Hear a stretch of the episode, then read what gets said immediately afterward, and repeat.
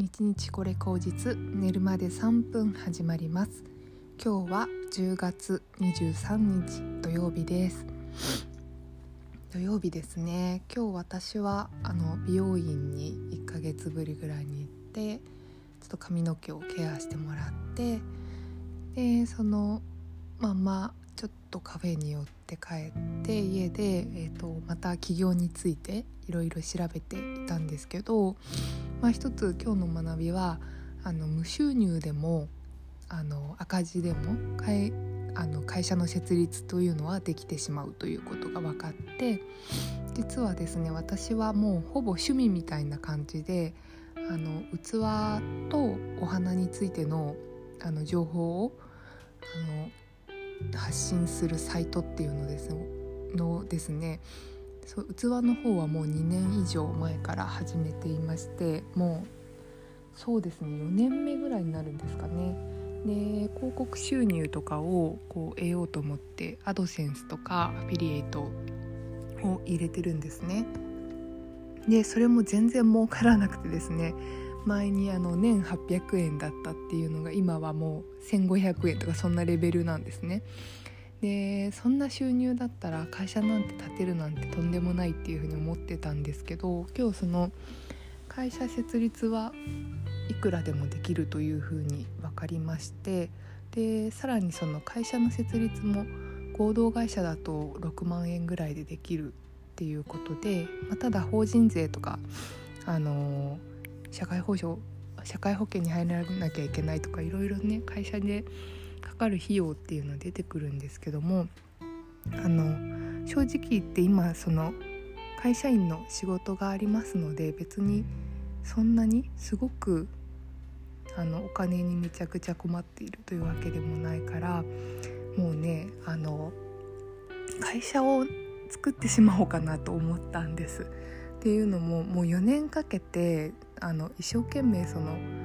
お金がね収益が上がってからと思ってやってるからこそこうそのサイトの更新頻度とかも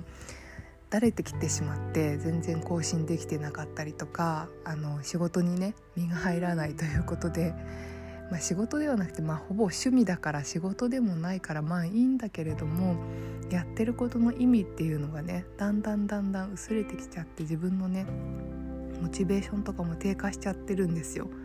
がそういうのを含めてまずその会社っていう箱を作ってしまってでそこでまあ諸経費かかるのでそのためにもまあなんかちゃんとブログを更新しようっていうようななんか逆のパターンの企業もありかななんて思ったんですよ。で結構世の中にはそういうあの会社設立のための支援サービスみたいなのもあってすごく簡単にねもうステップ刻んでできてしまうのがあったのでもうそれを今日やり始めたらそのステップの半分ぐらいもう終わっていてあとはもう本当に書類を自分で役所に行って集めたりそれを送ったりとかするだけ。なので意外にね簡単に会社は作れてしまうということが分かり。なんか年内にもう会社になってしまいそうな予感です。はい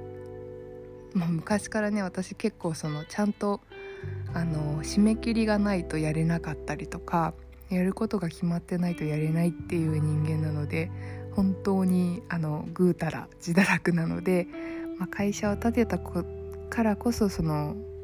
ね、自分の好きなことを頑張って活動するっていうのはありなのかなと思って、うん、ちょっと一歩踏み出してみた日でした。うん、